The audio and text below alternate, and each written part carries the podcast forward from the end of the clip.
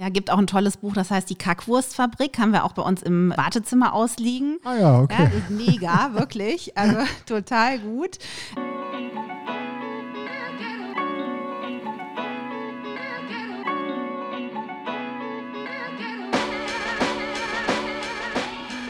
Hallo Aachen, hallo Welt. Hinter jedem Menschen steckt eine spannende Geschichte, hinter jedem Projekt ein inspirierender Gedanke und hinter jedem sozialen Engagement eine besondere Motivation. Ich mache mich daher auf die Suche nach interessanten Menschen und lade sie zu mir nach Hause auf meine Couch ein. Was treibt sie an? Was können wir vielleicht von ihrem Weg für unser eigenes Leben mitnehmen? Ich bin Robert und das ist mein Podcast. Schön, dass ihr mich auf meiner Reise begleitet.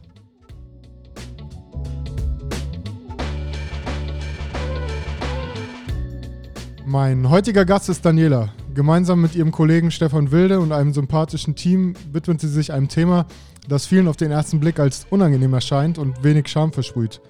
Doch, wie sie selbst so schon sagt, geht es um viel mehr als nur Popos angucken. Denn sowohl in der Folge als auch beim Praxisbesuch wird einem schnell klar, wenn man einmal in Danielas Bann aus exzellentem Fachwissen, langjähriger Erfahrung, guter Laune und viel Herz gezogen wurde, lässt es sich viel offener über dieses wichtige Thema sprechen. Denn jeder von uns weiß, wie schnell sich wichtige Entscheidungen, Unwohlsein und Stimmung auf unseren Bauch und somit auf unseren Alltag auswirken können, wir es aber viel zu häufig ignorieren. Deshalb verwundert es auch nicht, dass der Darm als zweites Gehirn bezeichnet wird. Wir sprechen über eben diese Darm-Psyche-Connection und wie wichtig es ist, altersübergreifend auf sein Bauchgefühl zu vertrauen. Wir erfahren zudem einiges über ihren langen Weg auf der Suche danach, in der Berufung auch die Erfüllung zu finden – den Umgang mit Druck und Erwartungen anderer und ihr ärztliches Selbstverständnis, sich jeden Tag zu 100 Prozent um jeden ihrer Patientinnen kümmern zu wollen. Dank eines gut gelaunten Praxisteams mit tollem Teamgeist und einem wunderbaren Kollegen, der als Ruhepol und Kaffeepausenbuddy nicht nur fachmedizinisch die perfekte Ergänzung ist, konnte sie sich endlich beruflich verwirklichen und sich somit voll und ganz ihren Patientinnen widmen. Fazit, auch wenn es manchmal zu Wartenzeiten kommen kann, das Warten lohnt sich. Tolle Ärztin, toller Mensch. Viel Spaß mit der heutigen Folge.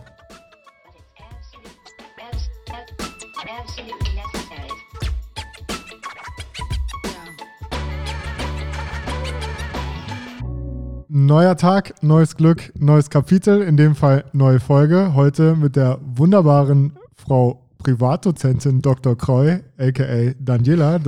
Daniela, schön, dass du da bist. Ich freue mich sehr, dass du mich eingeladen hast. Ja, ich musste ja ein bisschen betteln, dass du mal zu mir kommst. Aber jetzt hat es ja Gott sei Dank geklappt. Da bin ich auch sehr froh drüber. Und weil meine HörerInnen natürlich jetzt schon was vorab gehört haben über dich, sagen wir einfach mal direkt ein. Ärztin sein bedeutet für dich? Meiner Berufung nachgehen.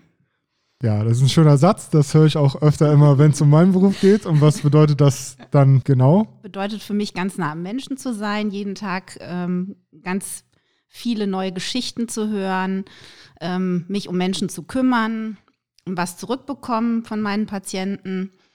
Ja, das ist eine Arbeit auf Augenhöhe und die macht mir jeden Tag wieder aufs Neue ganz viel Freude.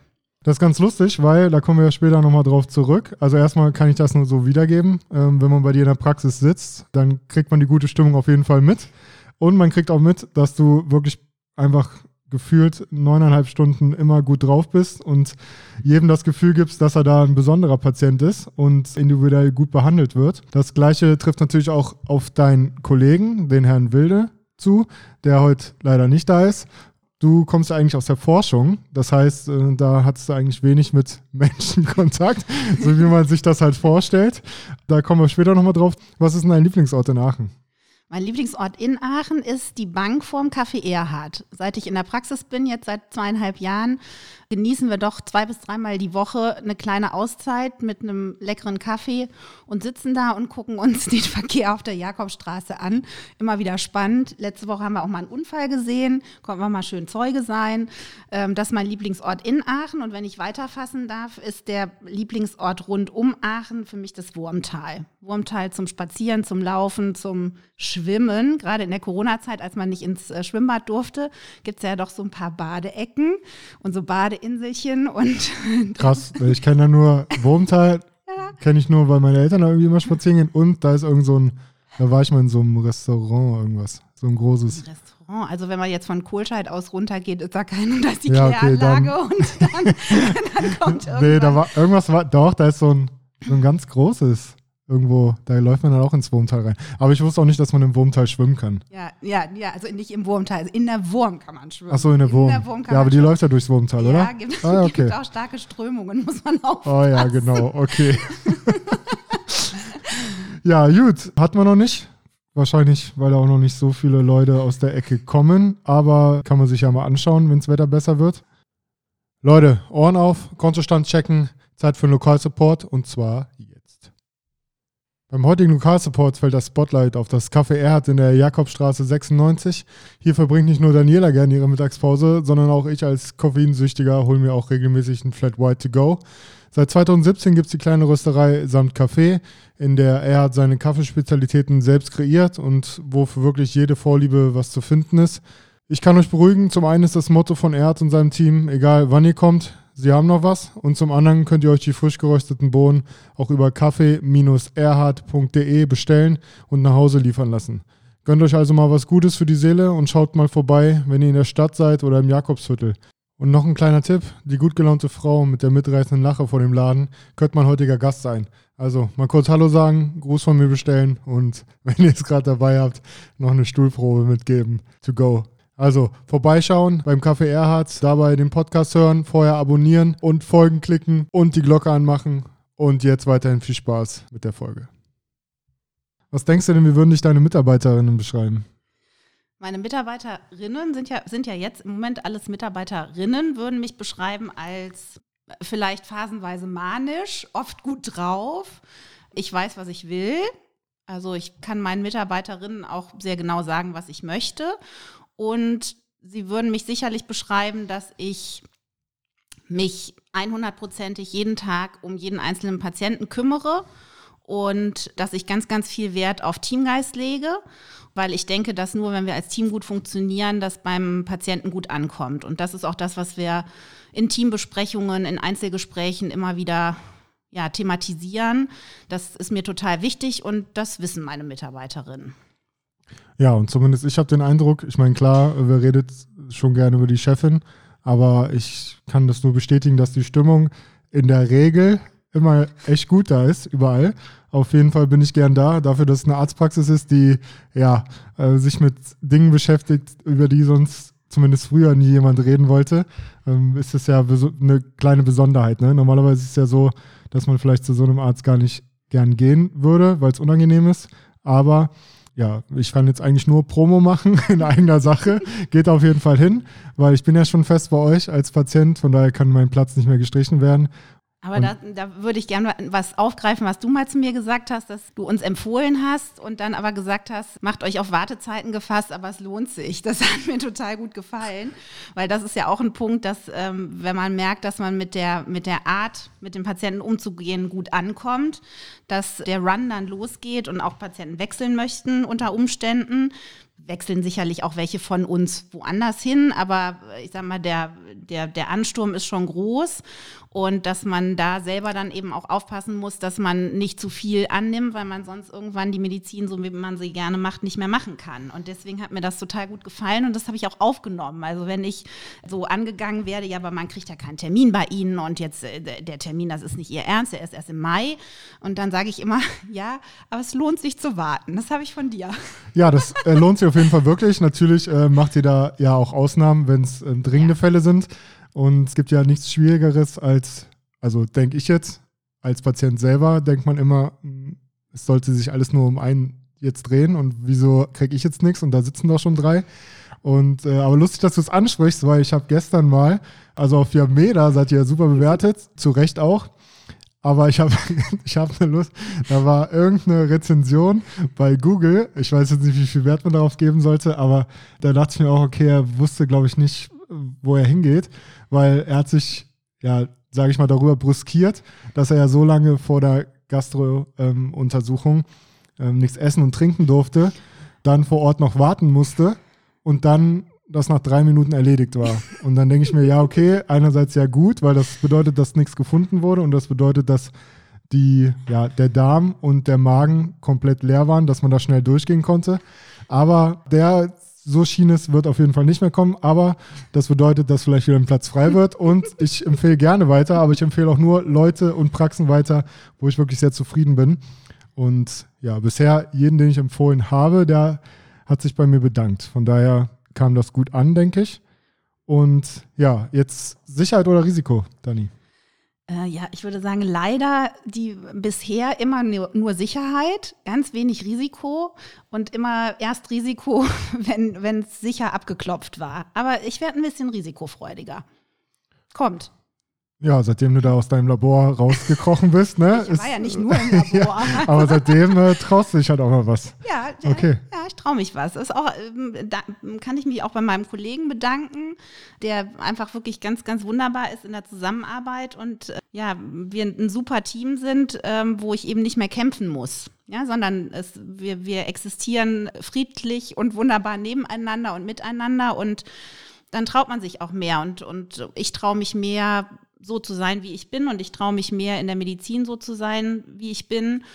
Und das überträgt sich dann natürlich auch auf die anderen Lebensbereiche, dass man auch da sagt, ich bin jetzt mehr wie ich bin und bin da vielleicht jetzt auch mal risikofreudiger, dass ich jemandem sage, das mache ich jetzt nicht mit oder Sie müssen leider draußen bleiben oder Sie behandle ich jetzt nicht. Also das sind so Sachen, die hätte ich mich vor drei, vier Jahren sicherlich nicht getraut, aber die kommen schon mal.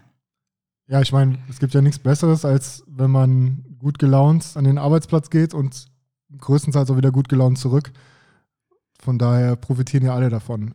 Ja. Speziell natürlich, da ist ja auch kein Arzt vor bewahrt, was es mit einem selber macht. Ne? Mhm. Das heißt, man sagt ja gerne von Psychologen und Psychiatern, dass die irgendwann mal selber gewisse Sachen entwickeln bei sich.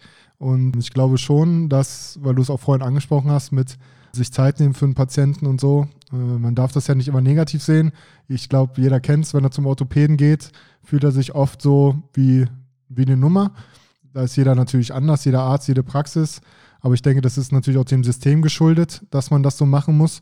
Aber am Ende des Tages, wenn es in den drei Minuten, die man Zeit hatte, man ein gutes Gefühl hat und da rausgeht und wieder hingehen würde, ist das ja genauso viel wert, wie wenn man bei euch mal auf fünf bis zehn Minuten drin sitzt und auch mal nicht nur über den Darm redet. Ja, ich, ich denke eben auch, dass eigentlich genau das das ist, was unseren Beruf ausmacht, dass wir uns die Zeit nehmen. Und es ist ja nicht, nicht so, dass der Patient uns die Zeit stiehlt. Ich finde, das ist der völlig falsche Ansatz. Ähm, sondern ich möchte meinem Patienten auf Augenhöhe begegnen. Und ob das jetzt drei Minuten oder fünf Minuten oder sieben Minuten sind, ähm, das ist das Tolle an der Praxis, dass ich das mit dem Patienten gemeinsam entscheiden kann. Ich kann auch mal sagen, heute ist es echt dicht. Wir machen einen neuen Termin und da habe ich mehr Zeit für Sie. Oder ich kann sagen, heute können wir drei Fragen beantworten und nächstes Mal wieder drei. Also ich habe ja schon in der äh, eine Möglichkeit zu strukturieren und äh, trotzdem die Zeit für meinen Patienten zu haben oder ihm vermitteln zu können, ähm, du bist mir wichtig und ich glaube auch nur dann kann die Arzt-Patienten Beziehung funktionieren, wenn wir das auf Augenhöhe machen. Und ich glaube auch, dass es ähm, natürlich ein, ein, wirtschaftlicher Druck, der da ist, der eher dazu führt, dass der Patient die Nummer wird und man sagt so, ich brauche jetzt noch eine Darmspiegelung, noch eine Darmspiegelung, noch eine, damit irgendwie meine Zahlen stimmen.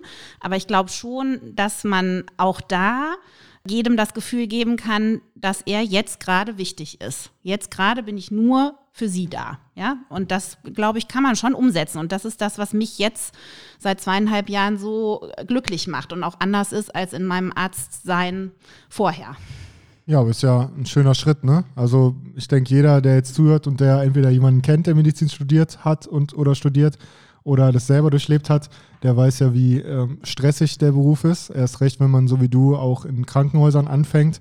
Ja, ja als Assistenzärztin, ja. aber dann auch als Oberärztin, du ja. hast ja alles durchlaufen und ich denke, dass da nochmal viel mehr Respekt den Kolleginnen gilt, ähm, die da nochmal 24-Stunden-Schichten abreißen, eine nach der anderen. Und was man als Patient dann, wenn man da sitzt und sich denkt, oh, warum brauchen wir jetzt so lange? Oder ja, kommt er jetzt mit einer Tasse Kaffee, schön für ihn, mhm. ne? vergisst man immer an der einen oder anderen Stelle. Und weil wir das im Vorgespräch hatten und weil wir das auch mal so besprochen hatten, finde ich es an der Stelle auch mal wichtig zu erwähnen, als Gastroenterologin bist du ja jetzt keine Seltenheit, aber du hast gesagt, nur circa ein Drittel der Kolleginnen, die das, die, die das Fachgebiet ausüben, sind Frauen. Also mhm. da ist jetzt mal die erste Frage, eine ganz plumpe Frage. Was bringt eine junge Daniela dazu, sich zu sagen, hey, ich würde gern in die Gastroenterologie gehen und dahin gehen und dahin gucken, wo andere ungern hingucken? Ja, also äh, erstmal bist du nicht alleine mit dieser Frage. Ich weiß nicht, wie oft ich pro Monat diese Frage erhalte, insbesondere von Männern. Also Männer fragen mich ganz oft, wie, wie kann man denn als Frau dieses Fach ergreifen? Und dann äh, ist erstmal ganz, ganz wichtig, dass ja mein Beruf nicht nur aus Magen- und Darmspiegelungen und Pupus gucken besteht. Das ist, glaube ich, mal der Punkt Nummer eins, dass äh, viele die Vorstellung haben, irgendwie, dass sich den ganzen Tag es sich sozusagen um das äh, Organ Mund und Organ Popo handelt. So ist es ja nicht. Ne? Also zu unserem Fach gehört ja ganz viel anderes und äh, gehört die Leber, die hat ganz, ganz viele Jahre mein, mein Berufsleben sogar bestimmt.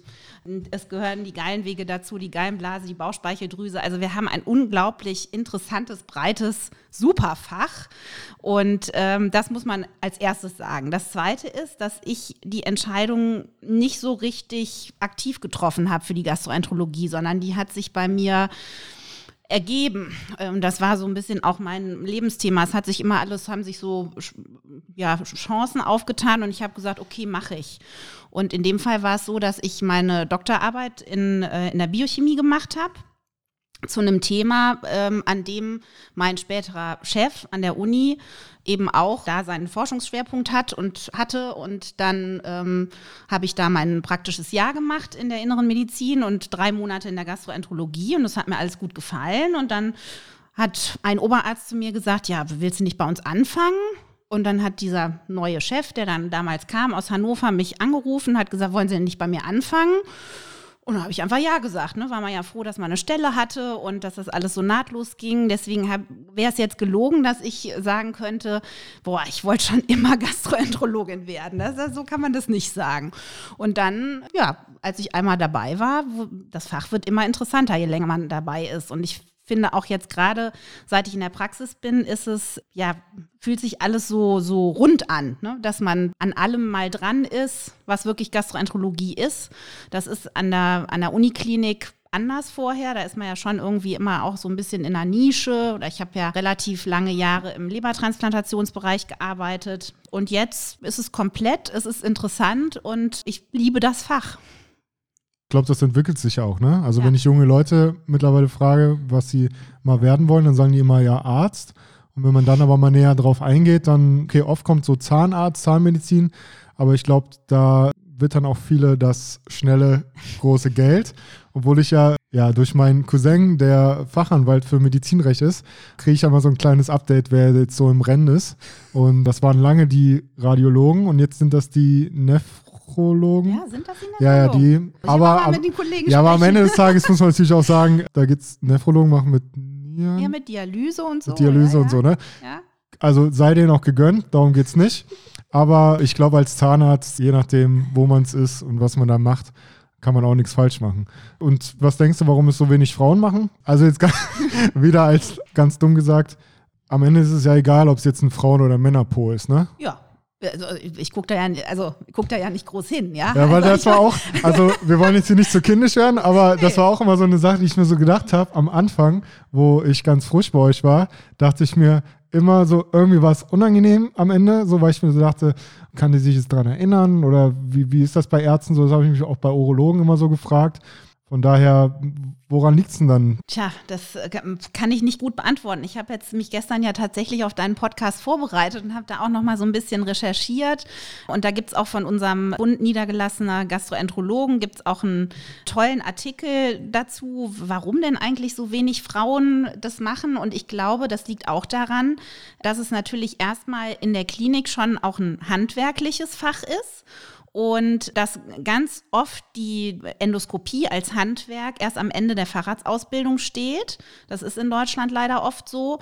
Und dass dann manche Frauen eben schon abgebogen sind und doch schon Familie gegründet haben und sagen, es ist für mich jetzt einfacher, ich mache den Facharzt für Allgemeinmedizin und bilde mich jetzt nicht noch handwerklich weiter, um dann auch irgendwie ähm, Geld in die Hand zu nehmen, um in eine Niederlassung zu gehen oder so. Vielleicht ist das eine Hürde, aber so richtig erklären kann ich es nicht. Und verstehen tue ich es auch nicht, weil ich es eigentlich wirklich ein Traumfach finde. Ja, also gerade, wie ich eben gesagt habe, durch dieses abwechslungsreiche und diese Mischung aus kranken Patienten und aber auch gesunden Patienten, bei denen wir Vorsorge betreiben, das finde ich was ganz, ganz Tolles, dass du eben mehrmals am Tag unter Umständen auch einfach sagen kannst, es ist alles gut bei ihnen. Das fehlt ja in anderen Berufen. Genau, das ist nämlich auch ein wichtiges Thema, weil, gut, ich habe es, glaube ich, ein bisschen zu lang vor mir hergeschoben. Meinen Zivildienst habe ich gemacht, unter anderem äh, im Patiententransport und da war es halt gang und gäbe im Krankenhaus, die Leute zur Gastroenterologie zu fahren. Und mein Vater habe ich dann damals auch überreden können, mal eine Endoskopie zu machen. Wollte eigentlich nicht. Und ich dachte mir halt, ja, wenn der jetzt hier mal an der Quelle sitzt, da war ich sogar mit dabei. War komisch, weil der war nicht, wie heißt denn das, sediert? Nee. Sediert? Mhm. Doch, ja, also der war Kurzschlaf. im mhm. Kurzschlaf war der, aber der hat irgendwie schon so alles mitgekriegt. Und beim Rüberbringen von der einen auf die anderen Trage wäre er fast mal runtergefallen.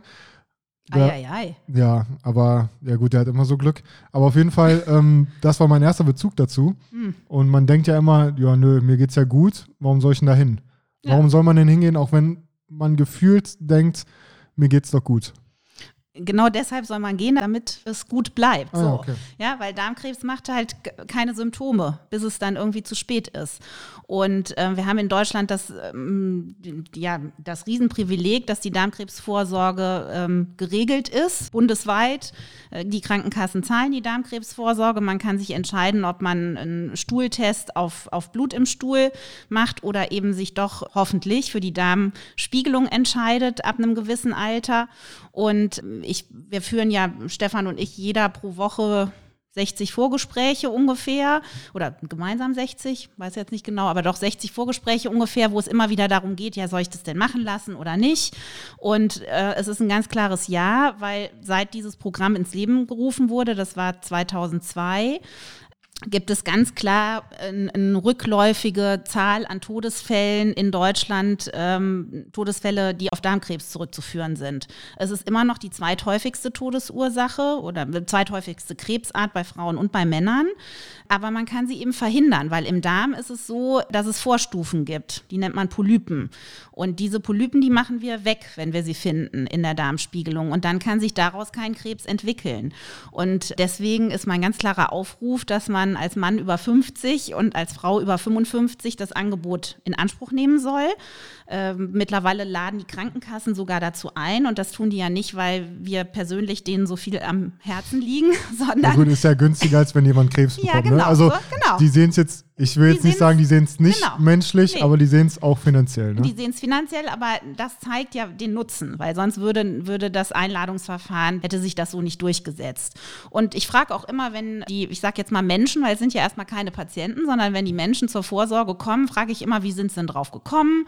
Und dann ist es natürlich ganz häufig der Hausarzt oder der Gynäkologe oder der Urologe oder eine Urologin und Hausärztin und genau, ja, ja. werden geschickt. Ähm, ganz viele sagen mittlerweile auch, das freut mich ganz, ganz, ganz besonders. Ja, meine Freundin war doch bei Ihnen. Und äh, wir haben darüber geredet. Und so, das, das freut mich. Dann kommt ein Teil auch eben über das Krankenkasseneinladungsverfahren. Und ja, ich denke, das ist eine total gute Sache. Und äh, da würde ich gerne heute ein bisschen Werbung für machen, dass die Menschen nicht zu uns im Persönlichen, aber dass sie sich einfach aufraffen, einmal zur Darmkrebsvorsorge zu gehen. Genau, du sagst Hauptsache zur Darmkrebsvorsorge ja. und ich sage, wenn ihr schon eh hingeht, dann könnt ihr auch äh, in die Kuckhofstraße gehen zur MVZ-Niederlassung. Und äh, genau, aber äh, das ist ganz interessant, weil warum, ich kenne super viele junge Leute, die, also zum Beispiel bei Maurus Krohn habe ich gelesen, dass man es meistens zwischen 15 und 30 Jahren feststellt. Mhm. Das heißt, es gibt ja auch eine Kindergastroenterologie, ne? Ja. Das heißt, alle, die unter 50 sind, jetzt nicht abschalten. Nee. Und was ich aber auch im Freundes- oder Bekannten- und auch äh, Kollegenkreis immer wieder mitkriege, ist die verschiedenen, ja. Befindlichkeiten? Die Befindlichkeiten des, ja, morgendlichen oder tagsüber oder nächtlichen Geschäfts.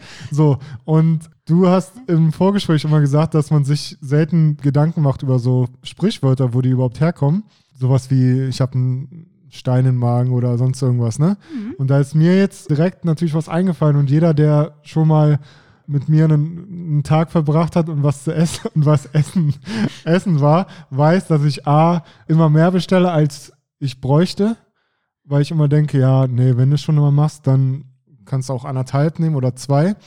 Und mittlerweile ist auch ein Running Gag, dass ich natürlich danach immer wieder einen gewissen Spruch sage. Und zwar streiche ich nach jedem, nach jedem Essen, zumindest früher, konnte ich mich nie freuen, weil ich habe mir immer so über den, über den aufgekühlten Bauch gestreichelt und immer nur gesagt, boah, ist mir schlecht. Das ist mittlerweile ein Running Gag, so, weil die Leute warten nur noch drauf, dass es kommt. Ist jetzt weniger geworden mit der Zeit, weil ich auch mal gelernt habe, weniger zu essen. Ja, also das heißt, warum lohnt es sich auch für einen Mitte 20-Jährigen mal zu denken, okay, irgendwie Schaden tut es nicht? also eine Darmspiegelung muss jetzt nicht jeder machen. Nee, meine ich nicht. 20, aber warum sich damit zumindest mal mit beschäftigen? Weil Darm mit Charme, das Buch, ja, ne, das ist ja, ja, ja. da habe ich auch gelesen. Da wird es ja, finde ich, sehr, sehr authentisch und auch ja, richtig gut an Mann oder an die Frau gebracht. Ja, gibt auch ein tolles Buch, das heißt Die Kackwurstfabrik, haben wir auch bei uns im Wartezimmer ausliegen. Ah ja, okay. Ja, mega, wirklich, also total gut, weil äh, im Prinzip ist es ja wirklich ein tägliches tägliches Brot, tägliches Geschäft, wie auch immer man das jetzt be bezeichnen möchte. Äh, der eine geht offener damit um, der andere weniger offen. Ich würde jetzt mal sagen, das männliche Geschlecht geht offener damit um als das weibliche Geschlecht.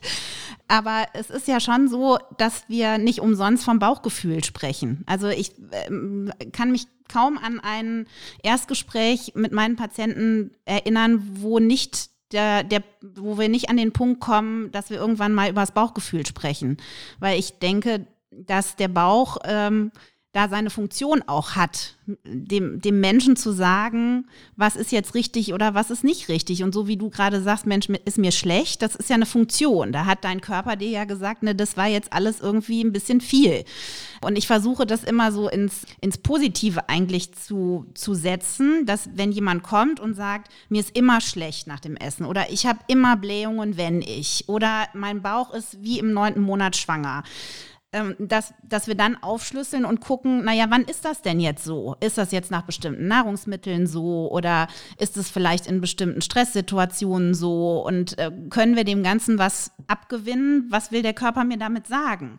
Weil natürlich möchten die meisten kommen und sagen so, äh, ich erzähle dir das jetzt und du sagst mir, was ich machen muss und dann hört das auf. Das ist mit dem Magen-Darm-Trakt schwierig. Das, das äh, sage ich auch immer in den Erstgesprächen. Das, was ich jetzt unter Umständen Jahrzehnte, also wir wissen ja jetzt, wie alt wir sind gegenseitig, also was sich über zwei Jahrzehnte unter Umständen äh, so angebahnt hat, das kriege ich nicht in, in zwei Sprechstunden wieder hin und gerade gebogen und sagt, die ist jetzt nie wieder schlecht nach dem Essen. Aber das ist halt ein ganz wichtiger Punkt, dass man da ähm, sich auch wieder auf Augenhöhe begegnet und sagt, überleg mal, wann sagt dir dein Körper denn eigentlich, ist es jetzt genug? Oder andere Menschen essen ja oft zu wenig oder zu unregelmäßig und dann wird ihnen ja auch schlecht. Das, das sind alles Funktionen. Der, der Körper möchte ja eigentlich nur, dass wir gut mit ihm umgehen. Nur. Und das tun wir oft nicht und der Bauch ist dann der Spiegel, auch der Seele, ne? muss man so sagen. Ja, genau. Und da ist ja wichtig, um da wieder den Bogen zu spannen, man kann ja nur ehrlich und offen darüber reden, wenn man sich wohlfühlt in der Praxis oder zumindest verstanden. Das sagt nicht nur ich, sondern ich habe auch nochmal, habe ich ja vorhin gesagt, kurz mal bei Yameda geguckt. Und was wirklich authentisch war, war, dass wirklich alle das Gefühl hatten, man konnte da offen drüber reden, weil, wie gesagt, wie du schon sagst, ist ein, für viele ein unangenehmes Thema. Ich weiß nur, dass bei mir in der Kindheit, so Grundschule und so, da war es immer, wenn du aus der, wenn du aus dem Unterricht gegangen bist und mal fünf Minuten weg warst oder acht oder neun oder mal länger, dann kamst du wieder und haben dich alle ausgelacht. Mhm. Und heute ist eher so, also ich will jetzt nicht sagen überall, aber heute ist es auch häufig so, dass Leute dann jetzt nicht abklatschen und sagen, boah, krass, wie lange warst denn du weg?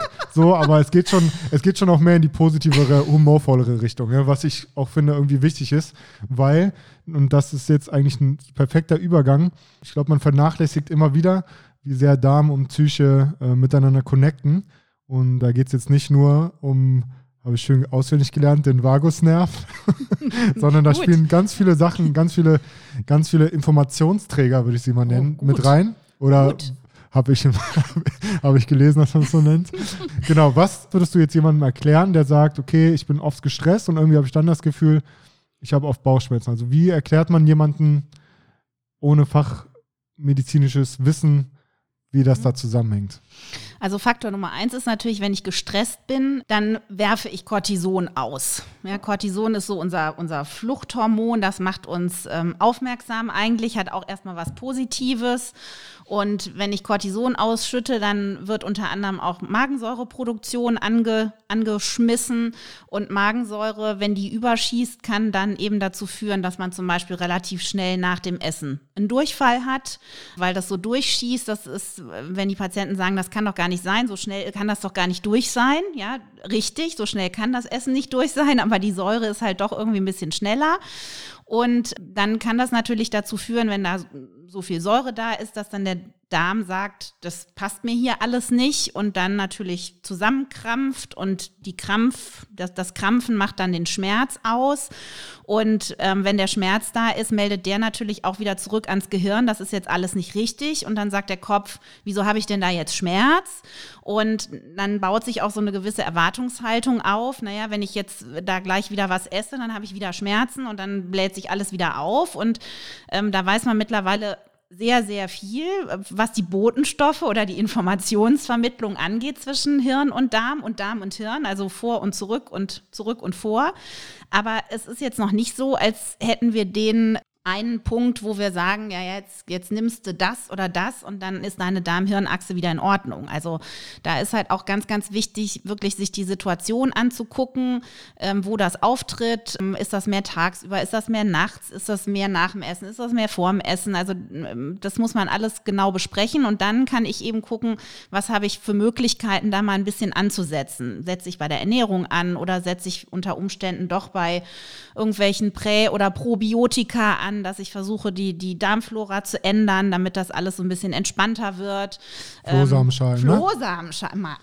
Flohsamenschalen. Mensch, du hast mir zugehört die in den letzten zwei Jahren. Ja, die, ja, die habe ich auch die letzten zwei Jahre genommen. Und äh, ja, die begleiten mich. Ja. Jeden, aber mittlerweile nur noch abends. Nur morgens noch? ist mir. Okay. Morgens. Ist ja auch individuell, ja, ne? Das Ding ist ja auch. Das Ding ist ja auch, viele sagen ja dann auch, ja, nee, ja gut, bei mir hilft das nicht.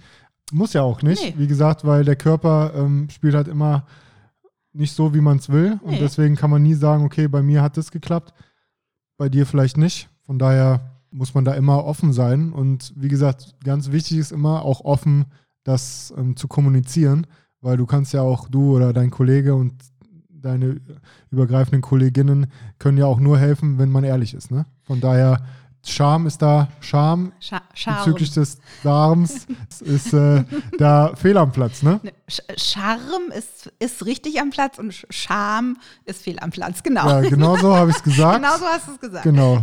Und ich glaube, ein Punkt ist auch, dass wir als Ärztinnen natürlich äh, antreten und wollen, dass es unseren Patienten besser geht und auch schnell besser geht. Und da muss man aber manchmal auch wieder sich selber äh, zur Raison holen und sagen, naja gut, jetzt hat das halt noch nicht geklappt, jetzt muss ich wieder ein bisschen weiter gucken, jetzt muss ich noch mal ein bisschen Columbo sein, das sage ich auch oft, wir müssen jetzt zusammen Columbo sein und noch ein bisschen geduldig sein und gucken, was könnte es denn noch sein, weil äh, man ist ja dann manchmal auch von sich selber enttäuscht, dass, dass der Patient jetzt sagt, nee, das hat jetzt irgendwie alles noch nicht so richtig geholfen. Oh, doof. Nimmt man das persönlich dann? Ja, an, an schlechten Tagen ja, an guten Tagen nicht, aber da muss man professionell bleiben und ich merke mittlerweile, wenn ich es persönlich nehme und da muss ich dann einmal einen Schritt zurücktreten und sagen, naja gut, das äh, ist ja jetzt auch nicht mein Fehler. Ich habe jetzt trotzdem alles versucht. Aber das ist, das ist zum Beispiel ein Punkt ne? in, der, in der Entwicklung des Arztdaseins. Man ist nicht an allem schuld und man ist auch nicht an allem im Positiven schuld. Also eigentlich macht der Patient es am Ende. Auch wenn es gut klappt, dann ist der Patient derjenige, der das umgesetzt hat, unter Anleitung. Aber ich glaube, da muss man im Arztdasein oder ich musste da lernen, neutraler zu werden. Also ich habe äh, ganz häufig da in Anführungsstrichen die Schuld bei mir gesucht. Und ich habe eine ganz, ganz wunderbare Freundin und Kollegin, die hat ganz früh zu mir gesagt, der Patient hat angefangen. Da gab es irgendwie, gab es mal eine sehr schwierige Situation für mich. Weil klar, hat ja jeder äh, in seinem Arztdasein. Und da hat sie zu mir gesagt, der Patient hat angefangen. Das ähm, habe ich damals aufgenommen aber noch nicht so richtig verinnerlicht und mittlerweile geht das ganz gut. Und das ist auch nicht eine Schuldzuweisung, sondern eher, naja, wir sind halt ein Team, wir arbeiten da zusammen dran, aber da ist jetzt keiner, da ist keiner schuld, wenn es klappt oder nicht klappt. Nee, also ist ja ganz klar. Und es ist ja, ist und bleibt ja auch ein Erfahrungsberuf. Das heißt, äh, die Wissenschaft entwickelt sich immer weiter, äh, die Methoden auch und man erkennt immer wieder Neues. Und von daher, denk mal zurück, als du ganz frisch angefangen hast, was würdest du jetzt rückwirkend einer Person sagen, die angehende Medizinstudentin wird? Wie kann man sich vielleicht vor den Erfahrungen, die du gemacht hast, negativen vielleicht auch ein bisschen bewahren? Was kann man anders machen? Wie kann man anders an die Sache rangehen? Hm, ich würde das anders formulieren. Ich würde gar nicht sagen, ich will jemanden davor bewahren, weil das gehört dazu. Es macht uns aus. Ich würde eher dafür plädieren, dass wir viel offener darüber sprechen. Was, das meine ich, ein bisschen ne? transparenter. Ja, also transparenter, genau. Also das ist zum Beispiel was, was ich äh, in meiner USA-Zeit lernen durfte. In Amerika ist es so, dass alle Situationen, egal ob sie gut oder schlecht gelaufen sind, die werden immer in irgendwelchen Konferenzen besprochen und da muss man sagen, so, das ist jetzt äh, so gelaufen und so gelaufen und äh, das war nicht gut, das war gut. Also ähm, das nimmt so langsam in Deutschland auch Einzug, aber wir haben mehr so die Mentalität, der Arzt ist immer noch pff, der Gott in Weiß an vielen Stellen. An vielen Stellen ist das noch so und wir machen ja keine Fehler. Und das ist das, was dann ähm, die jüngere Generation unglaublich unter Druck setzt, ja, das Gefühl zu haben, ich darf keinen Fehler machen. Natürlich dürfen wir viel weniger noch als andere Berufsgruppen Fehler machen, aber sie passieren uns trotzdem. Und ich würde mir wünschen, dass die Heranwachsenden transparenter damit umgehen dürfen, ohne dass man sagt, du bist ja doof oder äh, was hast du denn da jetzt für einen Mist gemacht? Ja, dass sie mehr an die Hand genommen werden. Und äh, das, denke ich, hält immer mehr Einzug. Also es gibt ja auch neue Züge im Medizinstudium, die, die wir früher gar nicht hatten. Also wirklich das Anamnesetraining, wie spreche ich mit dem Patienten und das ist ja auch was, was vorher nicht drin war und vielleicht eben auch diese Fallbesprechungen, was ist gut gelaufen, was ist schlecht gelaufen. Das ist was, was ich mir unglaublich doll wünschen würde, wenn ich jetzt jemanden berate, der irgendwie so an der, an der Schnittstelle gerade ist zur Berufswahl. Ja, wenn man jetzt so Reportagen sieht oder auch ähm, das Leben live im Krankenhaus, finde ich, ist auch oft so ein bisschen Kälte so da, gerade von Vorgesetzten, also jetzt von einem Chefarzt zu einem Oberarzt oder zu einem Assistenzarzt. Ich denke, es muss auch ein bisschen sein. Äh, ich würde jetzt das nicht als unbedingt krass hierarchisch bezeichnen, wie bei mir im Berufszweig. Nicht ganz so hart vielleicht. Gut, dafür habe ich intern zu wenig Einblicke. Wahrscheinlich würde jetzt einer, der im Krankenhaus gerade arbeitet, sagen, boah, frag mal mich nicht, ey, wie mein Chefarzt so ist ich, was ich immer schade finde, ist, dass man als junger Mensch immer einfach ja erstmal gesagt bekommt, okay, ich kann jetzt erstmal nur Arzt werden, wenn ich wirklich ein Einser-Abi habe. Ne? Ja. So, und da, da kannst du ja auch keinen Vorwurf machen, das ist genauso wie bei mir. Wenn ich einen 17-Jährigen da habe oder ich hatte eine Praktikantin, die war frisch 18, kam vom Dorf und da ist natürlich, wenn sie dann in so einen Brennpunktrevier kommt, wie es bei uns ist, dann kann ich nicht erwarten, dass sie von heute auf morgen da komplett fehlerfrei agiert. Und dann liegt es natürlich auch an mir, wie ich sie so ja, begleite oder ob, dass ich hier zumindest das, das Zwischenmenschliche in die richtige Richtung bringe, weil das Fachliche kommt irgendwann. Das ist ja genauso wie im Studium, ne? Also ich kann sehr viel auswendig lernen, Latinum und so weiter, die ganzen Fachbegriffe. Aber wie bringe ich das einem Menschen rüber, ne? Mhm. Natürlich ist da auch eine gewisse Berufsblindheit, sage ich jetzt mal. Weil wenn ich jetzt zu Hause von Fällen erzähle aus meinem Beruf, dann gucken mich auf Gesichter und sagen, boah, du sagst das so einfach. Aber für mich ist ja vieles auch Alltag. Das ist ja bei euch ähnlich. Ja, ich finde immer schwer, wie, wie kann man da das, das in, in, in eine positive Richtung bringen? Weil du nimmst ja auch, wie viel nimmst du, wie viel hast du früher und wie viel nimmst du jetzt noch mit nach Hause, gedanklich? Also früher war es ganz, ganz, ganz schlimm. Hab, also ich habe alles mit nach Hause genommen. Ich, ich weiß nicht, wie, wie viele schlaflose Nächte ich hatte und wie viele Tränen ich auch vergossen habe. Also nach so Nachtdiensten weiß ich noch, dass ich auf dem Klinikumsparkplatz äh, morgens bin und ich konnte erstmal gar nicht losfahren. Also und das war was, wo ich jahrelang ge gedacht habe, okay, pff, dann packst du es halt einfach nicht, bist nicht tough genug. Ne? Ja, das wäre jetzt mal eine Frage ja, gewesen. Ist der erste genug. Gedanke dann, genau. ich bin, oder ich ist auch vielleicht von Vorgesetzten dann der erste Gedanke, okay, die ist nicht geeignet dafür? Ja, und das habe ich auch gehört. Also ich, ich, ich habe mir auch Sachen angehört, wie äh, sie sind zu empathisch und wenn sie sich das nicht so sehr zu Herzen nehmen würden, dann wird das alles, wäre das alles einfacher.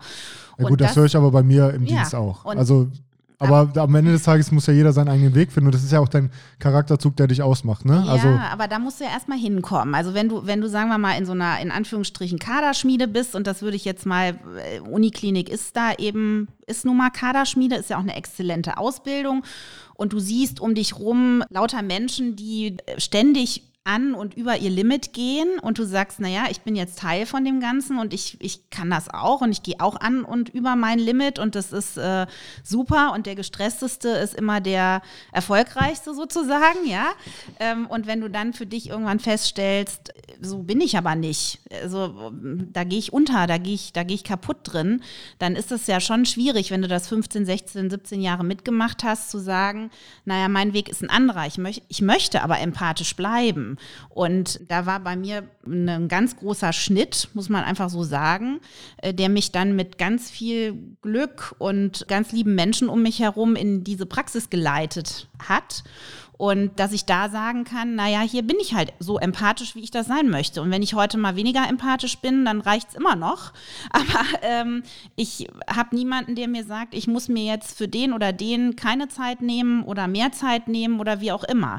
Und das ist, glaube ich, was, ja, ich will gar nicht sagen, dass ich das bereue, dass das anders vorher war, aber das ist das, was jetzt so schön für mich ist. Und das ist, glaube ich, auch das, was ich in der Praxis rüberbringen kann, dass ich so dankbar bin, genau da jetzt zu sein, wo ich bin, nach all dem, was ich vorher gemacht habe, was auch gut war, aber jetzt ist es eben, jetzt ist es meins. Ja, nur wenn man mal auf deinen äh, Lebenslauf guckt oder auf deine Vita, dann ja, ging das ja eigentlich alles recht zügig so voran, ne? Irgendwie, wenn man nur drauf guckt, denkt man sich, oh ja, die ist da so durch durchgeflogen. Ähm, und du warst ja unter anderem zwei Jahre an der Harvard Medical School in Boston in den USA und hast da, ja, es heißt geförderter Forschungsaufenthalt. Das heißt, für was hast du da geforscht? Ich, da habe ich noch an Hepatitis C-Virus geforscht. Das ist jetzt völlig out, weil kann man heilen heutzutage. Okay, aber kurze Frage jetzt für einen Laien. Ja.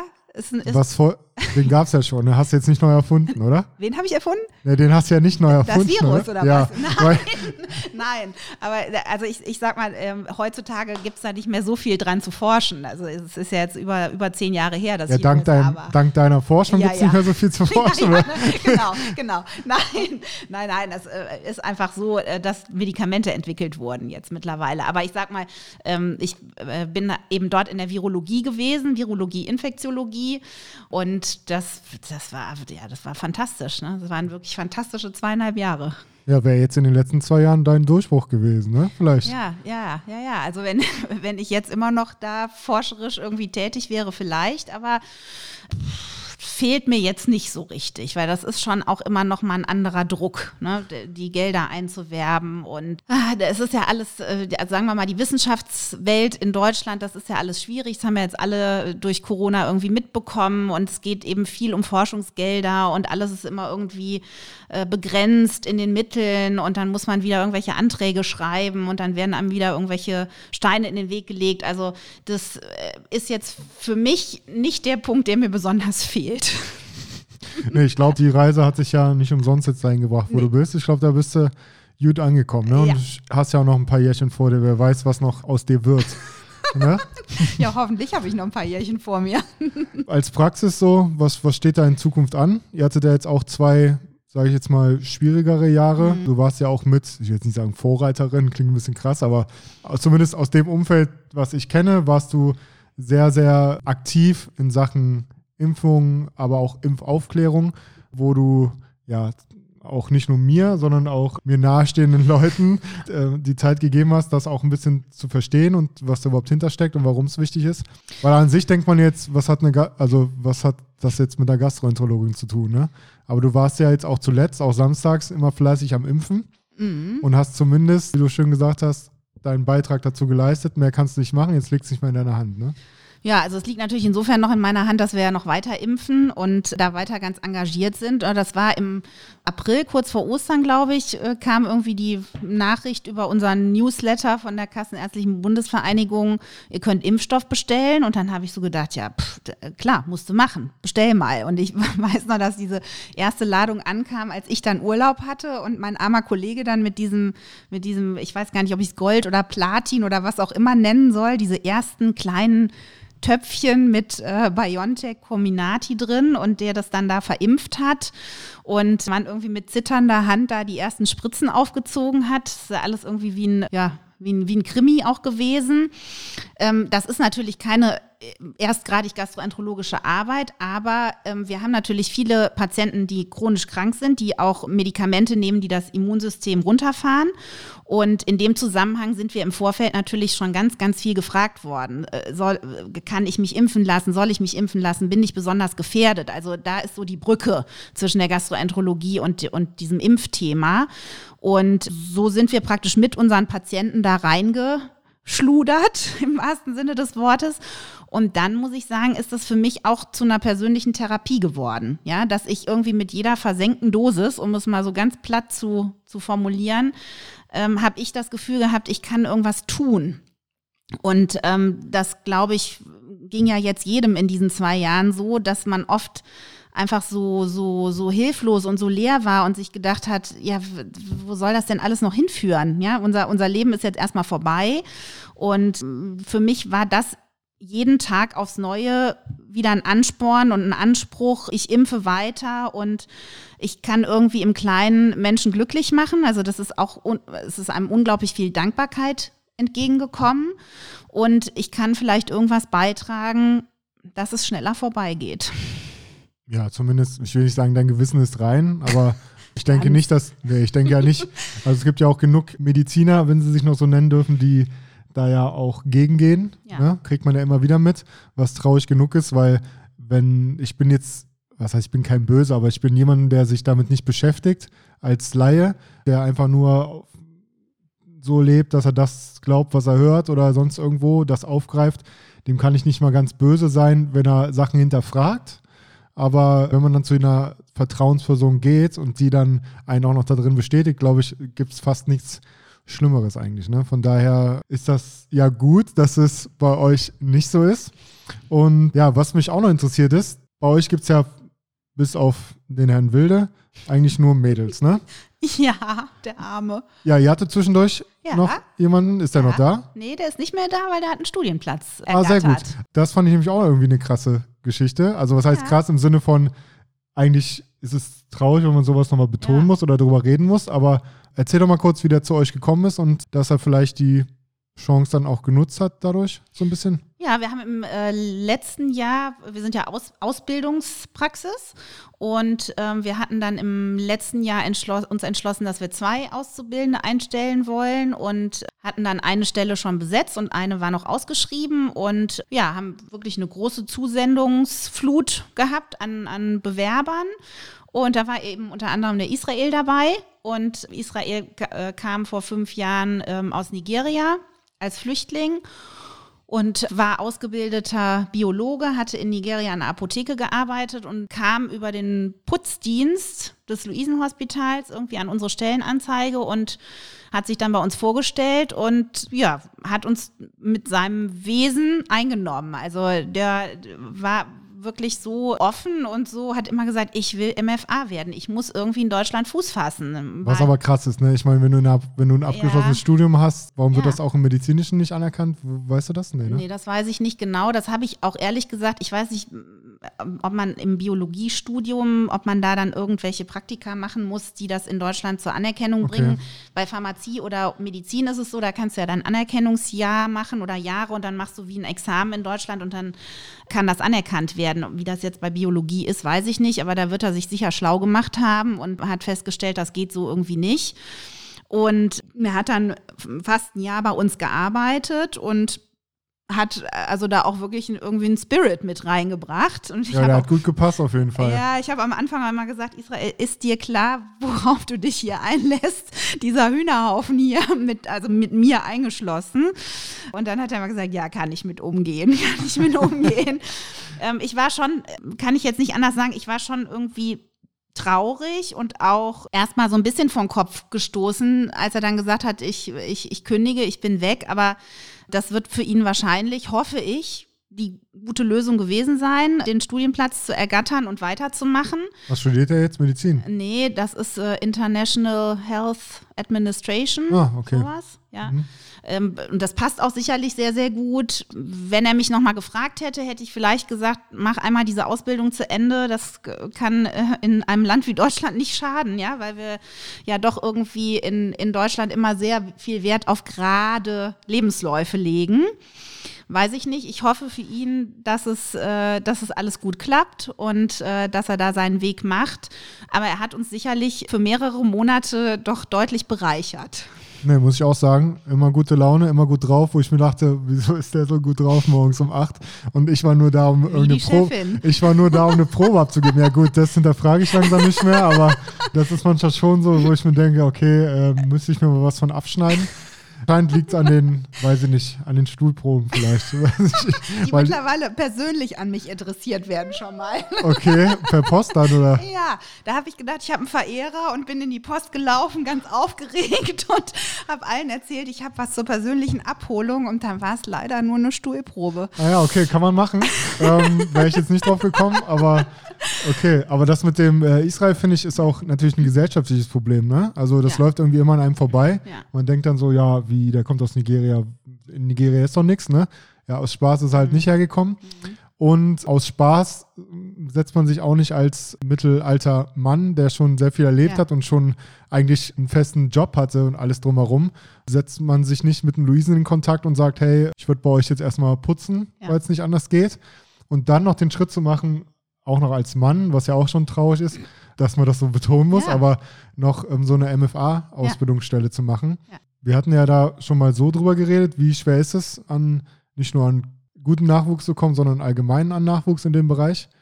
Unfassbar schwer. Ja, unfassbar schwer. Also wir, wir sind so dankbar, dass unser Team jetzt so ist, wie es ist und dass man sich aufeinander verlassen kann. Das ist nicht selbstverständlich und dass die Kommunikation auf Augenhöhe ist. Das, also man sagt ja auch, wenn man sich so selbstständig macht, man braucht zwei bis drei Jahre, bis das alles irgendwie passt und gut ist. Das konnte ich am Anfang überhaupt nicht glauben und ich war auch oft ganz ungeduldig.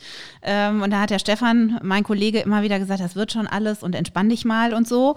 Und jetzt muss ich sagen, er hat recht gehabt, weil man kann ja nicht mehr machen, als ähm, authentisch seinen Stil zu leben und zu gucken, wer dazu passt. Das muss man auch sagen. Und umgekehrt muss das Personal gucken, passe ich denn zu dieser Chefin oder zu diesem Führungsstil, weil wir natürlich anders führen als das, was jetzt zum Beispiel unsere Damen von vorher kannten. Das war häufig ein sehr, sehr autoritärer Führungsstil und ähm, ich will das gar nicht bewerten, aber sehr, sehr anders.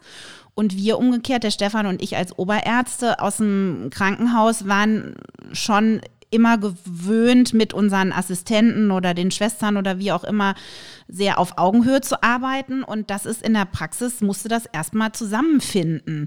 Also, dass wir eben nicht rumbrüllen und dass wir auch nicht ja, sagen, wenn du das jetzt nicht machst, dann passiert das und das oder so.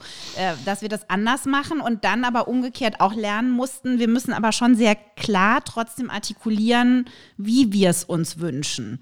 Und das ist, ich, ich denke, da, das hat auch gar nichts mit der Praxis oder so zu tun, sondern es ist einfach ähm, sicherlich eine, eine, große Aufgabe, vielleicht auch eine Lebensaufgabe, wenn man ein, ein Team bildet, dass das eben dauert und dass man jeden Tag miteinander wieder dazulernt und mit jedem Konflikt oder mit jedem Unmut wieder was dazulernt und auch immer wieder gucken muss, passe ich dazu und möchte ich das weiter und ziehen wir weiter an einem Strang. Aber ist das denn, kann es auch ein Sprungbrett sein, erstmal so eine Ausbildung zu machen im medizinischen Bereich? Wenn du jetzt zum Beispiel wartest auf einen Studienplatz, egal ja. ob Mann oder Frau, ja. Junge oder Mädel, um dann die Zeit sinnvoll zu nutzen, weil es natürlich auch ein spannendes Gebiet ja. ist, finde ich, ne? weil wir haben es ja gesagt, allein nicht nur Darm und Magen, sondern auch allein der psychische Aspekt, der Umgang mit Leuten. Ne? Ja. Ähm, man lernt ja viel. Also würdest du das auch so sehen, dass es keine verschwendete Zeit ist? Man, natürlich, man muss ja auch immer gucken, wie passt es finanziell. Ne? Genau. Ist natürlich begrenzt, aber ähm, weil ich wundere mich halt auch immer, warum da so wenig Typen rumlaufen jetzt grundsätzlich im, im äh, Berufsfeld des medizinischen Fachangestellten, ja. Weil es ist ja, also weiß ich nicht, also ob ich jetzt eine, eine Ausbildung als Industriekaufmann irgendwo ja. mache oder jetzt das, also weiß ich nicht, da würde mir, würde ich dann vielleicht sogar eher das nehmen, als irgendwo im Büro zu hocken und Aufträge abzuheften. Ne? Also ja, es ist, ist genauso eine gute Frage wie, warum weniger Gastroenterologinnen als Gastroenterologen? Warum so viele MFA-Innen? Angestelltinnen äh, und weniger Männer. Ich weiß nicht, womit das zu tun hat. Ob das ja das Rollenbild der Arzthelferin, so wie es früher hieß, ist, glaube ich, schon noch sehr präsent. Also mhm. sehr ähnlich, glaube ich, auch wie jetzt im, im Bereich Erziehung, ähm, wo, wir, wo wir viel zu wenig männliche Erzieher haben, finde ich, und das unausgeglichen ist. Aber warum das Berufsbild jetzt so wenig attraktiv ist, das für einen Mann, das ist mir, erschließt sich mir nicht, weil ähm, gerade jetzt in der Gastroenterologie ist es ja auch im, äh, im Endoskopieraum ist es ja total spannend. Also das ist ja jetzt auch nicht so, als würde man in der Gastroenterologie äh, in Anführungsstrichen nur eine Sache machen, sondern das ist ja ganz, ganz abwechslungsreich. Deswegen kann ich nicht beantworten. Aber ich persönlich denke, es, es, ist ein wunderbarer Beruf und die Damen, die wir jetzt glücklicherweise bei uns haben, die füllen ihren Beruf auch ganz, ganz ähm, toll aus. Äh, jede mit anderen Stärken, die sie, die sie beitragen. Und ja, ich, wir würden auch wieder einen Mann einstellen. Also so ist es nicht. Ich glaube, der Stefan wird sich freuen. Wie viel, wie viel äh, Azubi-Stellen habt ihr oder wie viel könnt ihr füllen? Zwei. Zwei. Und ähm, also jetzt zum nächsten August werden wir wieder suchen. Also ähm, wir werden jetzt demnächst ausschreiben, damit wir genug Zeit haben, ähm, auszusuchen. Und dann gucken wir mal, was da wieder kommt. Ja, bin ich mal gespannt. Ich krieg's ja dann wahrscheinlich. Ich krieg's ja wahrscheinlich mit. Also, es ist ein spannender Beruf und ihr müsst nur, wenn ihr irgendwie ja, zu spät kommt, müsst, macht ihr den ganzen Tag Stuhlproben auswerten? Ich weiß es nicht. Ich weiß nicht, was die schlimmste Aufgabe bei euch sein kann. Ich glaube, die schlimmste Aufgabe empfinden eigentlich alle, äh, ist das Telefon bedienen. Ne? Das ist, äh, da, da sind die, die Armen doch oft auch mit Vorwürfen konfrontiert. Ich glaube, das ist das Schlimmste. Ja, habe ich auch schon festgestellt. Ja. Von beiden Seiten aus. Ja. Ich habe ja auch mal versucht anzurufen, aber es, ja, es liegt daran, weil ihr so vielen Menschen helft.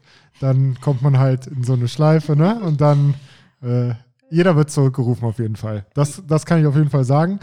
Aber direkt erreichen, muss ich auch Nein. ehrlich sein, ist, ein bisschen, ist manchmal ein bisschen schwer. Ja, wir haben auch da ja schon äh, intern dran gearbeitet. Bitte auf den Anrufbeantworter sprechen, dann wird auch zurückgerufen. Ja, ich meine, wer morgens um Viertel vor acht oder um acht anruft und dann direkt erstmal eine halbe Minute deine gut gelaunte Stimme hört, äh, ja, der bleibt auf jeden Fall dran jetzt zum Ende der Folge geht es ja immer darum, dass du das Titelbild der Aachener Zeitung bestimmen kannst. Ja. Was soll da drauf? Was sollen die von der privaten Dani und von der Privatdozentin Frau Dr. Kreu so lesen? Oh, das hast du aber jetzt Oder Frau gesagt. Privatdozentin oh Dr. Kreu so. Ja, nee, nee, das können wir mal weglassen. ähm, ich, ich, würde sagen, wenn ich ein, ein Titelblatt mal bekommen würde, würde ich sagen, keinen Tag ohne Lachen. Sowohl im privaten als auch im beruflichen. Hat also, man wahrscheinlich heute auch gemerkt ein bisschen, ne? Wir haben viel gelacht. Ich hoffe, es war nicht zu unprofessionell. Nee, ich glaube, nee. war schon. War aus okay. meiner, für mich war es okay. okay ja. Für mich war es gut. Ja. Und, und wer nicht hören will, der ist mir eh egal. und der soll abschalten, aber erst vorher noch ein Follow dalassen und einen Daumen hoch und dann kann er abschalten. ja, nee, aber ist ja gut. Einfach mal mehr lachen, ne? Ja, ich glaube, so, ist das Leben, so ist das Leben ein bisschen einfacher einfacher und das würde ich, das würde ich mal ganz groß auf das Titelbild schreiben. Ja, klingt auch gut. Ich mache mich aber ein bisschen äh, nicht drüber lustig, aber ich finde dieses Privatdozentin, das klingt immer so, ja, wie so irgendwie die oberen drei Prozent. Kannst du noch mal kurz sagen, was das überhaupt bedeutet? Unterrichtest du noch? Nee, ne, an der Uni? Ja, also ich ähm, habe ja Lehrverpflichtung, sonst darf ich den Titel nicht tragen. Ah, klar, ja, okay. Also das, ähm, der kann einem auch aberkannt werden. Und ich äh, prüfe unter anderem die ärztliche Basisprüfung, wo die armen fünf Semester da in ihren acht Minuten immer durchhetzen und ich versuche mit wenigstens ein wenig Charme denen da die äh, Aufregung zu nehmen. Wir haben bis zur Hochzeit Corona haben wir auch immer noch Studenten in der Praxis gehabt. Ich hoffe, dass das jetzt wieder anläuft, weil das äh, macht mir unfassbar viel Spaß, die Studenten und Studentinnen bei uns zu begrüßen und eben auch mal ähm, eine Woche oder zwei mitlaufen zu lassen, dass man die Gastroenterologie auch mal so an der Basis kennenlernt. Und der, was Forschung angeht, da hat man eben über all die Jahre doch auch viele Kontakte und ist ähm, immer noch mal irgendwo mit drin und dran und wird noch mal gefragt. Und da habe ich auch Ideen jetzt aus der Praxis, was man da noch so beitragen kann an Forschung. Und ja, der Titel bedeutet halt, dass man irgendwie viele Jahre äh, sich den Allerwertesten aufgerissen hat. Ähm, und man wird auch oft gefragt, ja, wofür hast du das gemacht? Du kannst ja eh nichts mit anfangen, das ist richtig. Aber all das, was zum Titel geführt hat, waren, waren wunderbare ähm, Erfahrungen, der Auslandsaufenthalt, die Fete am Ende war eine Granate. Ja, das war. Die Medizinerpartys, ne? Nee, nee, nee, meine eigene Fete. So, ganz am okay. Ende bei der Antrittsvorlesung. ähm, also, ja, Forschung, Lehre, Klinik, so das Gesamtpaket, das verbirgt sich hinter dem Titel. Aber den können wir auch weglassen. Nö, ich finde es gut. Darf man ja auch mal betonen, wenn man was Gutes macht. Und weil ich glaube, wenn du vielleicht, wenn du Privatdozentin im Fachbereich Ingenieurwesen gewesen wärst, ja gut, fertig gemacht hätte ich es trotzdem nicht. Aber vielleicht wäre ich mal öfter da gewesen und hätte auch irgendwie nochmal mehr mitgenommen. Ja, ist doch ein ganz guter Abschluss. Denn alle, die jetzt zuhören, merken, die Musik geht schon wieder los. Das heißt, wir sind leider schon zum Ende gekommen. Anni, war eine sehr, sehr schöne runde Stunde. War schön, nochmal länger mit dir zu quatschen. Und ich denke, dass jeder, der zumindest zwei Minuten von dieser Folge gehört hat, äh, der gleichen Meinung ist. Und äh, du darfst keine Werbung machen, deswegen mache ich Werbung. Leute, immer mal ein bisschen auf den Bauch hören. Ne? Und wenn ihr was habt, entweder mal über mich kommen oder äh, Kuckuckstraße, welche Nummer ist das? Zwei. Kuckuckstraße 2. Das ist der Place to be, wenn es um den Darm geht. Und die Psyche auch. Und äh, ja, wenn euch das gefallen hat, was ich hier mache, dann hoffe ich, dass ihr bei Spotify einen Daumen hoch macht, eine Bewertung abgibt, kann man allerdings äh, ein Follow klicken und ganz wichtig, diese Glocke da, weil dann werdet ihr auch unterrichtet darüber, dass ich eine neue Folge rausgebracht habe und verpasst auch nichts. So, von daher vielen Dank fürs Zuhören. Dani, dir alles Gute. Äh, wir sehen uns bei der nächsten Schulprobe. Ich und, hoffe woanders. Äh, ich wünsche dir, äh, dem Stefan und der ganzen Praxis alles Gute und äh, auch für das Jahr jetzt und dass ihr da gute Leute findet und dass ihr einfach so bleibt, wie ihr bisher wart. Von daher danke und bis bald. Ich möchte mich auch ganz herzlich bei dir bedanken, dass du mich aus der Sicherheit rausgeholt hast ins Risiko-Podcast. Hat mir total viel Spaß gemacht und ich werde aufrufen zu ganz vielen Likes. Super, macht es. Und äh, an alle da draußen, passt auf euch auf, bleibt gesund, macht's gut und bis zur nächsten Folge. Tschö.